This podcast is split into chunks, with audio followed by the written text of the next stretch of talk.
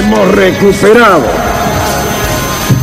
salvaguardando el honor nacional, sin rencores, pero con la firmeza que las circunstancias exigen, las islas australes que integran por legítimo derecho el patrimonio nacional. El hidalgo pueblo argentino, repito, el hidalgo pueblo argentino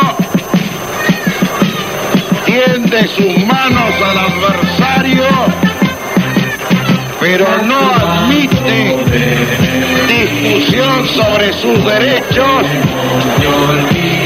que pacientemente y prudentemente hemos tratado de reivindicar por la vía diplomática. Contrapunto.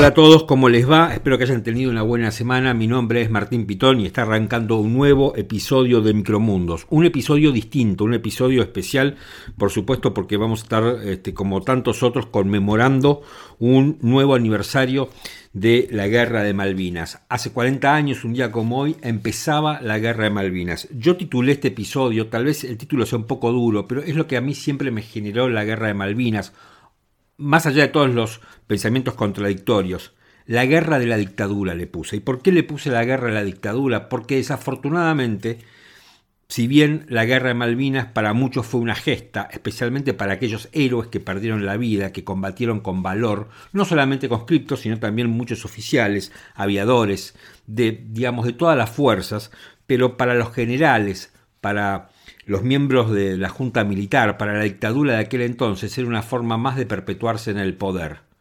Uno siempre tiene la contradicción y le hubiera gustado que la Argentina le ganara a los ingleses, no en un campo de fútbol, pero sí en un campo de batalla. Em, y yo me pregunto si la Argentina hubiera ganado esa contienda, ¿qué hubiera pasado con la dictadura? ¿Cuántos años más hubiera durado? La derrota en Malvinas le provocó a la dictadura una herida de muerte, que se cristalizó más tarde, pero una herida de muerte al fin. No sé, yo tengo muchos pensamientos contradictorios sobre Malvinas. Te habrás dado cuenta que, eh, este, digamos, este episodio de Micromundos empezó distinto, empezó con otra cortina, hay un separador diferente. Bueno, eh, así empezó un programa de aquel viejo programa que yo hacía que se llamaba Contrapunto, que lo hice tantos años en Radio América. Así empezaba Contrapunto el 2 de abril del 2007, eh, cuando se cumplían 25 años de la Guerra de Malvinas. Hace nada más y nada menos que 15 años. Así empezábamos un programa especial. Y de casualidad, buscando archivos en mi computadora, di con este programa especial que yo hacía eh, en el año 2007. ¿no? Kirchner hacía poquito, que, va, hacía poquito, estaba, creo este, que ya estaba en, el poder. Eh, hay una referencia a la actualidad de ese momento. Eh, y, voy a ir tomando, digamos, trazos, segmentos de ese programa, porque realmente tiene un montón de cosas muy interesantes para escuchar, para volver a escuchar. Por ejemplo, nos referimos a una investigación que yo hice eh, sobre los suicidios de los excombatientes en Malvinas cuando estaba en Radio El Mundo. Yo hice un informe que lo emitimos el 3 de abril del año 2000, hoy hace 22 años, ¿no? Este, dando cuenta, fue una de las primeras investigaciones sobre los suicidios de excombatientes de Malvinas. Y vas a escuchar a lo largo de este episodio eh, un reportaje a un señor que le pusimos Alfredo P porque él no quiso dar su nombre, y que cuando hicimos el reportaje, hace 22 años, ¿no? hacía un año que su hijo había decidido suicidarse. Su hijo había combatido en Malvinas. Vas a escuchar eso, vas a escuchar a periodistas. Bueno, hay de todo eh, en este episodio especial de Micromundos. Yo escuché el editorial con que en el 2007 abrí Contrapunto. Y la verdad es que me sorprendió porque sigo pensando lo mismo. Sigo pensando muy parecido a lo que pensaba ¿no? en ese este, 2 de abril del 2007. Con lo cual estaba en la duda si poner ese editorial que tiene algunas referencias a Néstor Kirchner y a ese momento coyuntural de la Argentina, o si armar este, un comentario nuevo. Y la verdad que decidí poner, decidí dejar y compartir con todos ustedes ese editorial de hace 15 años. Los invito a escucharlo.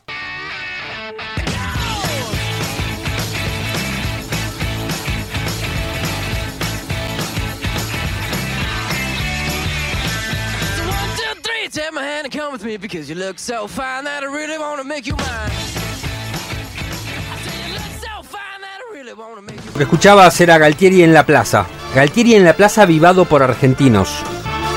Galtieri en la plaza vivado por argentinos que habían sido reprimidos 48 horas antes. Galtieri en la plaza, el jefe de una dictadura eh, vivado por el pueblo al que sojuzgaba. Qué sociedad de mierda. Es lo único que te puedo decir. Em, tenemos un montón de cosas para mostrarte hoy. Eh, mejor dicho, para hacerte escuchar cosas que dan vergüenza. Honestamente, este hoy es un programa que te va a dar vergüenza. Vergüenza y bronca. Porque la verdad es que Galtieri tuvo la culpa, Menéndez tuvo la culpa, Anaya tuvo la culpa, Arguindegui tuvo la culpa. Y puedo seguir. Pero nosotros también tuvimos la culpa. Todos y cada uno de los que estaban en aquella plaza tuvieron la culpa. Todos y cada uno de los periodistas eh, que abrazaron el triunfalismo ridículo tuvieron la culpa. Vas a escuchar a periodistas, vas a escuchar a políticos, a políticos uno de ellos fue presidente. Alabar lo que habían hecho los milicos invadiendo las Malvinas en una locura demencial. Vengo escuchando desde ayer en distintos medios, videocumentales, donde eh, parece como una excusa que permanentemente se pone en que permanentemente podríamos haber ganado. Si hacíamos tal o cual cosa en vez de hacer B o C, podíamos haber ganado la guerra, que hasta el último minuto podíamos haber ganado la guerra, que los ingleses tenían, no sé si media hora, dos horas o tres horas, este, les quedaba de, de capacidad operativa y después tenían que volverse a su casa. Pero sabes qué? No ganamos la guerra, perdimos la guerra. Y no perdimos la guerra por falta de valor en muchos de los hombres que fueron a pelear allí. Perdimos la guerra porque los generales borrachos, los generales dementes, no tenían la más puta idea a quién se estaban enfrentando. Perdimos la guerra porque una manga de inadaptados manejó nuestras tropas, que lucharon con valor y que esto hay que separarlo.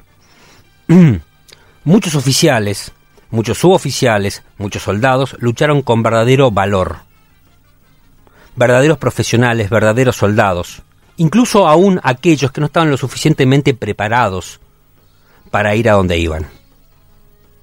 A lo largo de este programa, por ejemplo, lo vas a escuchar a Guindegui diciendo que los soldados en Malvinas comían mejor que en su casa. Vas a escuchar comentarios de Bernardo Neustadt y de Mariano Grondona diciendo que Menéndez era una especie de jefe militar oriental. Sí, los padres del periodismo argentino. En joda lo digo, ¿eh? Em, vas a escuchar a Menem diciendo que antes del 2000 las Malvinas van a volver a ser, argentinas. ¿Y sabes qué vas a escuchar también? A un señor completamente desconocido. Vas a escuchar al padre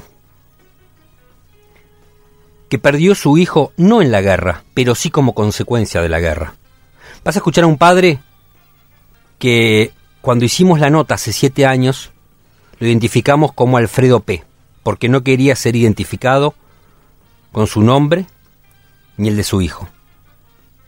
Con esa condición nos dio la entrevista hace siete años cuando en Radio El Mundo, el 3 de abril del año 2000, presentamos un informe sobre los suicidios de los excombatientes de Malvinas, que por aquel entonces sumaban casi 300. Y hoy revisando mis archivos encontré todo este material. Y es de una actualidad increíble, siete años después. Es de una actualidad que te eriza la piel. Vas a escuchar la otra guerra. Nosotros perdimos tres veces la guerra. ¿Sabes cuándo fue la última vez que perdimos la guerra? Hoy. Nosotros perdimos la guerra en el campo militar. Perdimos la guerra con cada uno de los excombatientes que no atendimos, que no cobijamos como sociedad, que el Estado no se preocupó. Y perdimos la guerra hoy cuando el presidente, no sé por qué razón, si por los docentes santacruceños, si porque hacía mucho frío, si porque estaba cómodo en el calafate, decidió no ir a Ushuaia. Cuando se cumplen 25 años de la locura más grande de los últimos tiempos de la República Argentina. Hoy el presidente debía haber estado ahí. Pero Néstor Kirchner, como todos nuestros políticos, es absolutamente coherente. No les importa nada. Ahí tendría que haber estado Néstor Kirchner hoy. Y si lo puteaban por otro tema, bancársela. Pero no. Es mucho más importante la coyuntura que los tipos que fueron a dar su vida, que en muchos casos volvieron mutilados y en otros casos volvieron locos, a tal punto que terminaron suicidándose. Es mucho más importante la coyuntura, la anécdota que se va a olvidar en tres días, la tapa del diario de mañana, que lo que pasó hace 25 años y todavía es una herida abierta. Es más importante todo eso. Por eso yo creo que hoy perdimos por tercera vez la guerra. Y por eso creo también que deberíamos aprender de quienes fueron nuestros adversarios, los ingleses. Los ingleses honran mucho mejor a sus muertos, honran mucho mejor esta batalla. Yo lo vi en Londres que nosotros. Aunque el objetivo de ellos, para nosotros, no es justo, y no lo es, y voy a seguir insistiendo en que no lo es, ellos honran mejor todo eso que nosotros, porque saben lo que es la guerra y saben lo que es que un con nacional muera peleando por lo que su país cree que es justo. Nosotros nos importa absolutamente nada. Y esta es la verdad. Hoy hablamos de Malvinas, mañana ya no hablamos más de Malvinas. Esto es lo que pasa. Em, tengo un montón de libros de Malvinas en mi casa, tengo un montón de diarios, tengo un montón de películas. ¿Y sabes qué me pasa? Los acumulo desde hace años y no los puedo leer porque me produce muchísima angustia.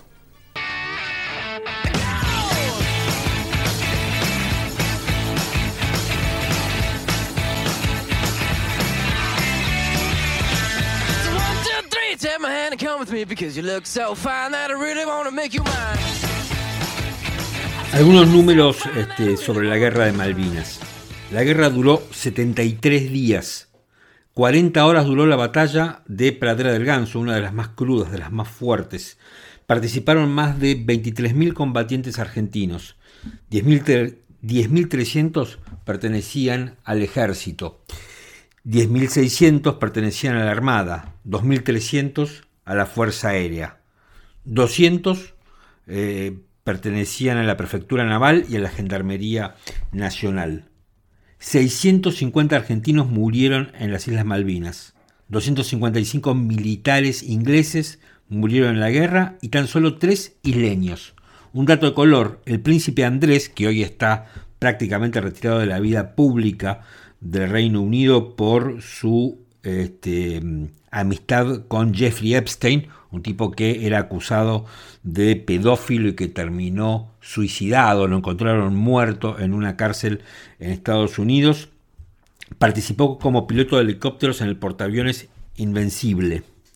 La Argentina, escucha esto, la Argentina perdió 1.630 millones de dólares en la guerra de Malvinas. 254 veteranos ingleses se suicidaron 454 veteranos argentinos se suicidaron después de la guerra. Y, y, justamente sobre esto, para mí el tema de los suicidios después de la guerra como consecuencia del estrés postraumático, es de los temas que a mí más me han llamado la atención y más me han este, angustiado, si se quiere, con, respecto en relación a la guerra. Eh, una de las primeras investigaciones sobre los suicidios este, de los eh, combatientes de Malvinas la, la, hicimos en contrapunto en el año 2000. Por aquel entonces yo estaba en Radio El Mundo, el programa se emitía en Radio El Mundo y el 4 de abril del año 2000 emitimos esa investigación sobre los este, excombatientes que se habían este, suicidado. Vas a escuchar un tramo de una entrevista con Alfredo P., que era el padre de un veterano de Malvinas que se había suicidado un año antes, en 1999. Esa entrevista la hicimos en el año 2000, hace ya nada más y nada menos que 22 años. Un año antes se había suicidado el, el hijo de Alfredo P. Y él cuenta, desde su lugar, por supuesto, de padre, cómo vivió el suicidio de su hijo eh, y qué, le pasó y cómo fue todo, todo ese... Bueno, ¿qué le pasaba, eh, qué le pasaba al hijo? El, testimonio es, es, muy impresionante, es muy crudo, este, y, y por suerte lo, lo encontré porque me parece interesante después de tanto tiempo, después de 22 años de hecha esta entrevista, volver a escucharlo. Justo porque esta fecha para él era siempre insoportable. Todos los años teníamos este problema y el 4 de abril no lo pudimos evitar. ¿Y, y cómo reaccionaba él cada vez que se acercaba, se aproximaba a esta fecha? Estuvo muy mal, él reaccionaba de que se quería ir con sus compañeros, que los compañeros que se habían ido al cielo, él quería estar con sus compañeros, soñaba, tenía pesadillas de los que le faltaban la pierna, los que le faltaban los dedos, y los primeros días dormíamos juntos, hasta que cada vez esto fue empeorando, lo llevé a Campo de Mayo a internarse, eh, en ese momento estaba el teniente coronel eh, Capelli, eh, médico director psiquiatra de Campo de Mayo, y yo le decía, mire, mi hijo va, se va a suicidar, no, no, lo preste, dicen así, no se suicida. Bueno, así pasaron los meses con muchos, muchos medicamentos. Eh, a veces se tranquilizaba, a veces se normalizaba, el pibe trabajaba, era conductor, a veces tenía esos ataques de depresión, lo tenía que internar, cuando vi que en Campo de Mayo no me favorecían, lo he llevado a psiquiatras particulares, lo hemos tratado, lo hemos cuidado.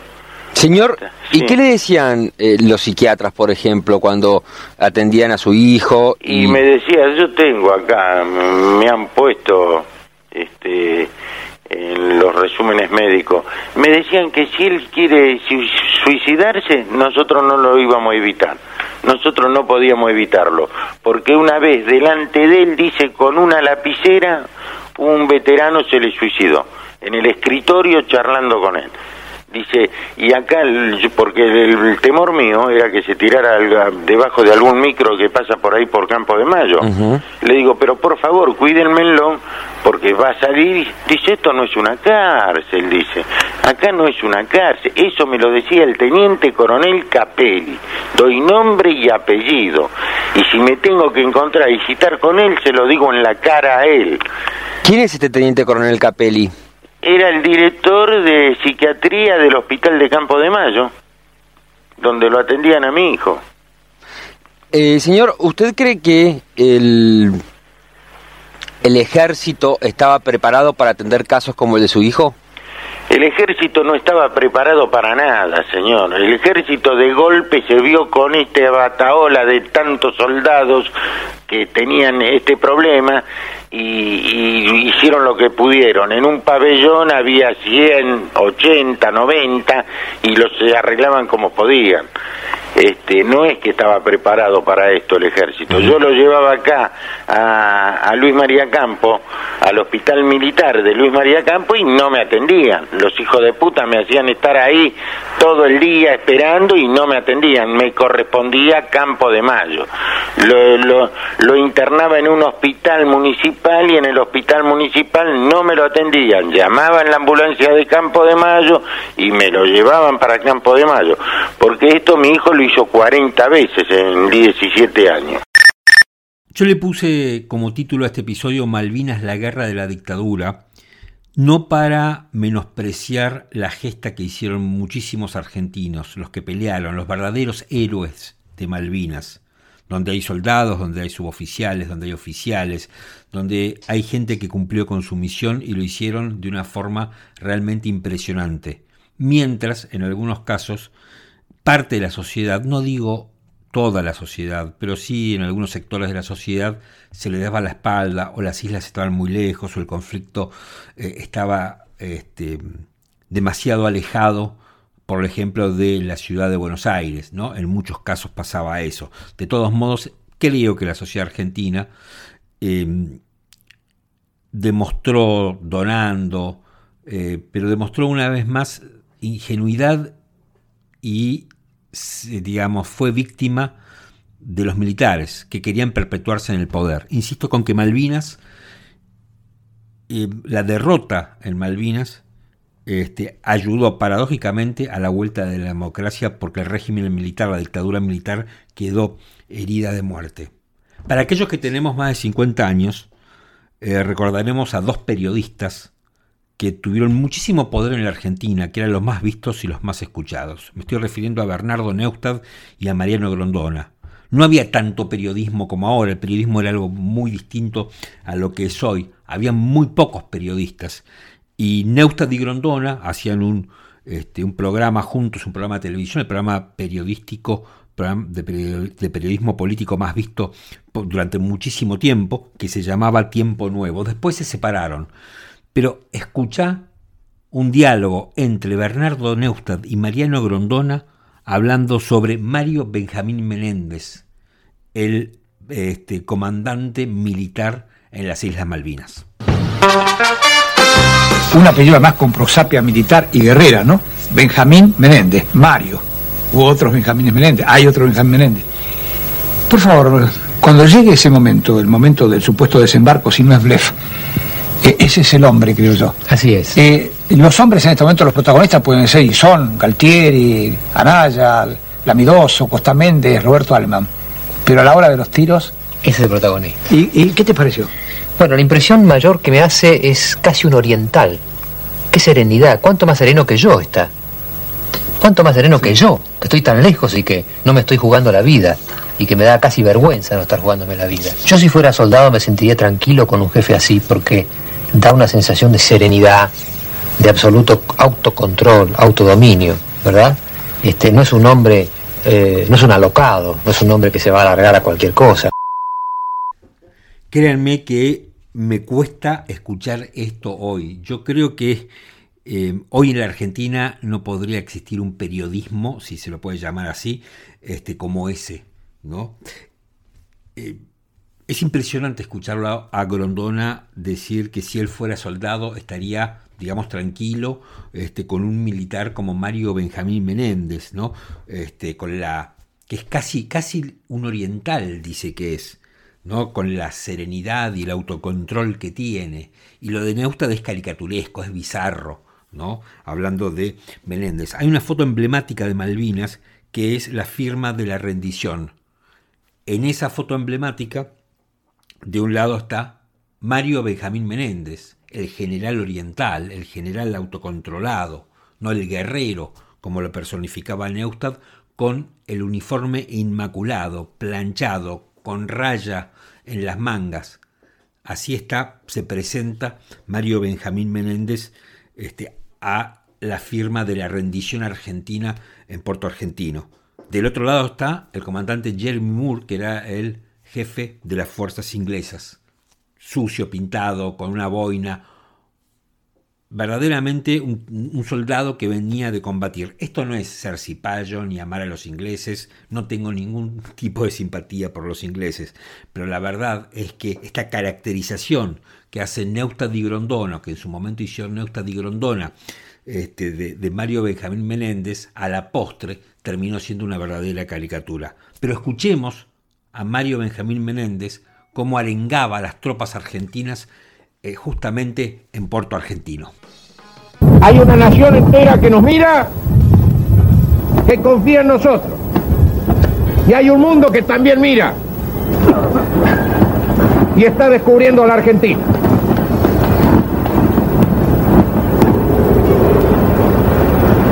Terminemos entonces con esa fórmula que sintetiza todo. Subordinación y valor. Vista frente.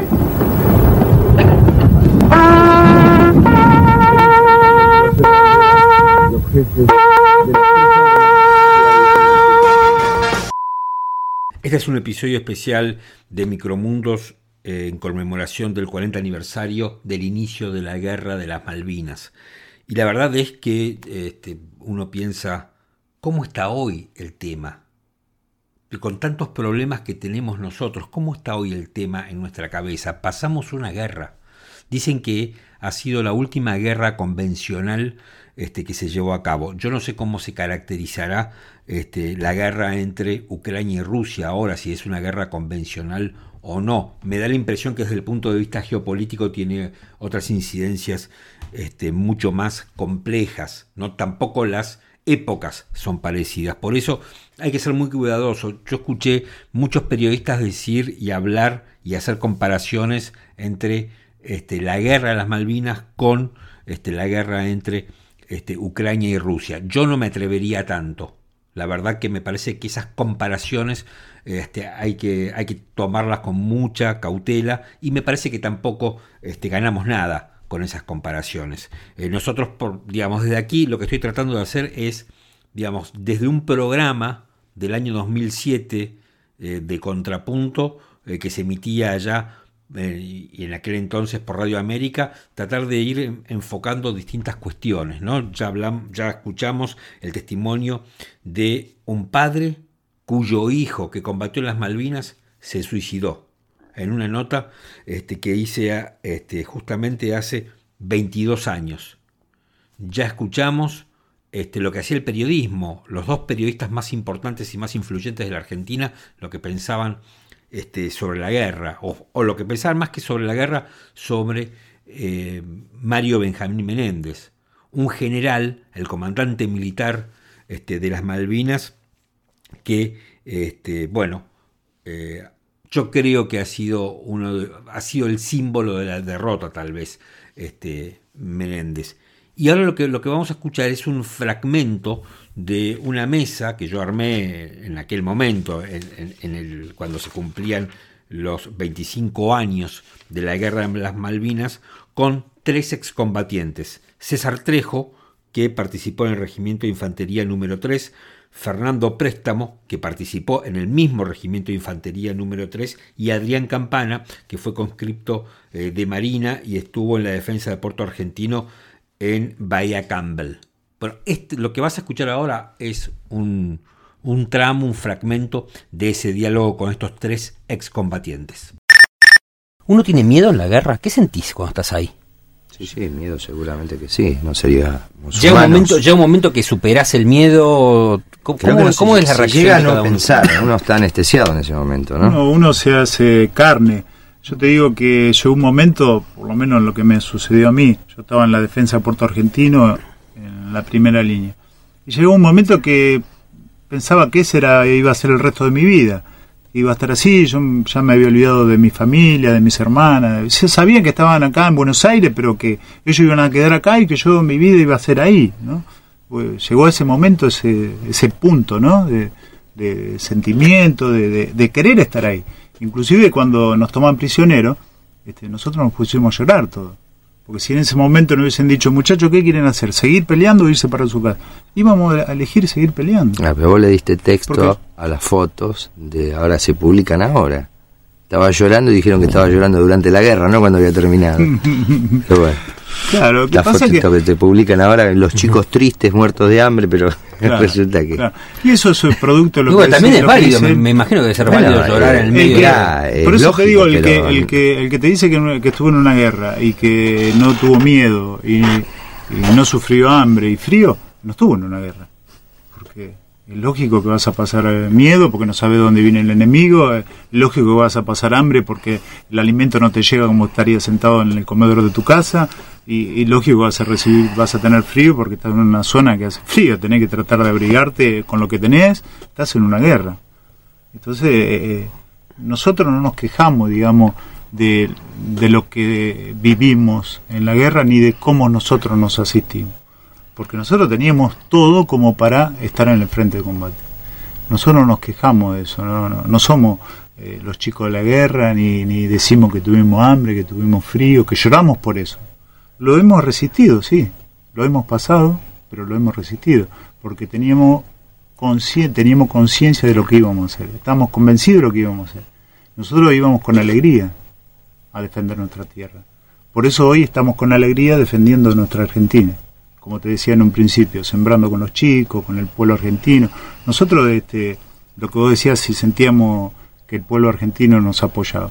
El pueblo argentino nos apoyó de que nosotros pisamos Malvinas. El 2 de abril vos viste lo que fue acá. No hace falta que yo te lo cuente, ni se lo cuente la audiencia. Y de ahí en más nos sentimos apoyados. Desde el 2 de abril hasta hoy, hasta 25 años, nos sentimos apoyados por el pueblo argentino.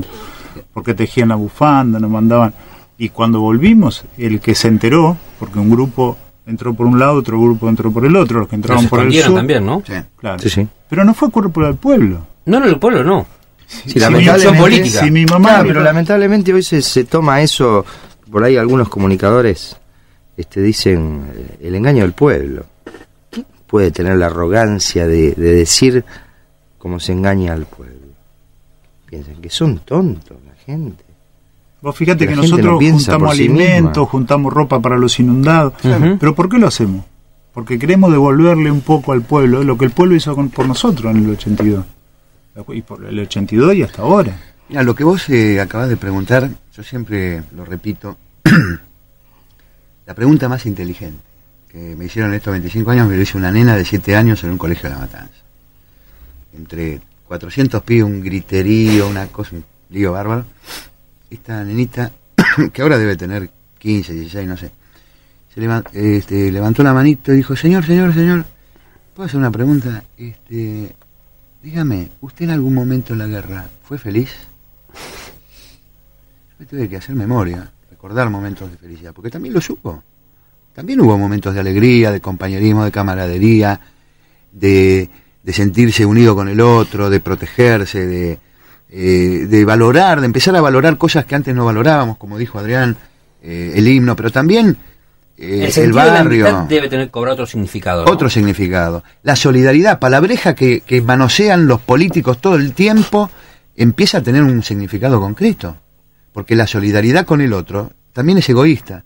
Porque el otro también es el que te va a proteger la vida a vos. Y vos le vas a proteger la vida a él. Entonces el sentido de la solidaridad tiene carnadura, no es un vocablo abstracto de como ahora se usa en las campañas electorales, la solidaridad. Yo una vez en un documental, hace muchos años, en un- era un documental de la televisión española, pero era un documental sobre medicina, no era sobre guerra. Pero allí un médico, en ese documental, me acuerdo, palabras más, palabras menos, que decía que la gente en la guerra muere mejor porque muere rodeado de sus amigos. A diferencia eh, que en tiempos de paz, donde mucha gente muere en un hospital, muchas veces de noche, sin un familiar cerca, está sola. Mm. lleno de tubos, que es una muerte espantosa. ¿Es cierto eso? Es cierto. Tal es así que fíjate que eh, como estamos unidos y encarnados uno con el otro, que yo puedo tener diferencia con él, eh, pero cuando yo sé que a él le pasa algo, estoy el primero que estoy apoyándolo, soy yo. Nosotros podemos tener diferencia entre nosotros de cualquier tipo, pero cuando sabemos que el veterano necesita algo, ahí estamos todos. Somos uno solo. Eso te lo puede decir cualquier veterano de guerra, que piense diferente que yo, que él o que César. Pero cuando vos llamás a quien sea y saben que vos tenés una necesidad importante, estamos todos unidos. Porque sufrimos lo mismo y porque nos entendemos.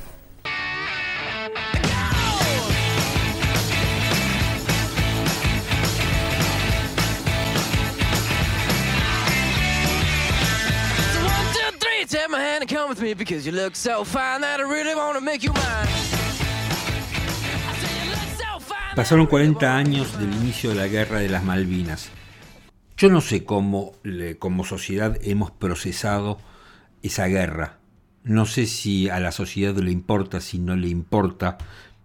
Creo que seguramente aquellos que teníamos este raciocinio, que no éramos muy chicos y que nos acordábamos, eh, la guerra significó algo muy distinto que para las nuevas generaciones. Pero yo no sé si como sociedad lo hemos procesado. Siempre me, siempre me pasó, yo estaba en segundo año del secundario cuando fue la guerra, y los medios decían, por supuesto, que íbamos ganando, que íbamos ganando. Me acuerdo de las tapas de la revista Gente, por ejemplo, de varios diarios, diciendo que la Argentina, digamos, para la Argentina prácticamente la guerra con los ingleses era un paseo. Y, y de golpe, un día, volviendo del colegio, eh, a la tarde, que en esa época estaba el diario La Sexta, la quinta y la sexta de la razón, este, sale en, primera, en la primera plana que la Argentina se había rendido ante los ingleses. Y a mí me sorprendió muchísimo. Claro, tenía 15 años o 14 años. Y a mí me había sorprendido muchísimo que la Argentina se hubiera rendido. Me parecía una cosa de golpe. Claro, con el paso del tiempo empezamos a ver cómo habían sido realmente los hechos. Y también siempre me, llama poderosamente la atención la vida de los isleños porque es prácticamente una sociedad, creo que no son más de 3.000 los que viven en las Islas Malvinas, que viven prácticamente aislados, están aislados. Va un avión creo que una vez por semana, eh, no tienen casi contacto con el continente, obviamente las relaciones entre la Argentina y ellos están cortadas, pero digo, qué extraño, qué sociedad extraña, ¿no? Prácticamente este, un, prácticamente un micromundo son las Islas Malvinas. Hasta acá llegamos a esta edición especial conmemorando los 40 eh, años de Malvinas. Me encantaría, yo no sé de qué forma implementarlo, pero me encantaría conocer tu opinión sobre lo que ha sido eh, este, este capítulo y qué significa para vos la guerra. Ya sabes, estamos en, en las principales plataformas eh, que alojan podcast, en Google Podcast, en Spotify, ahí nos puedes encontrar entre muchos otros y por supuesto me puedes seguir en las redes sociales, principalmente uso Twitter, me gusta mucho Twitter, arroba Martín Pitón, todo junto y con doble T, también estoy en Instagram que es arroba Pitón Martín, exactamente al revés. Todos los sábados subimos nuevo contenido, eh, suscríbete para no perderte nada. Chao, gracias espero que les haya gustado este episodio de Micromundos.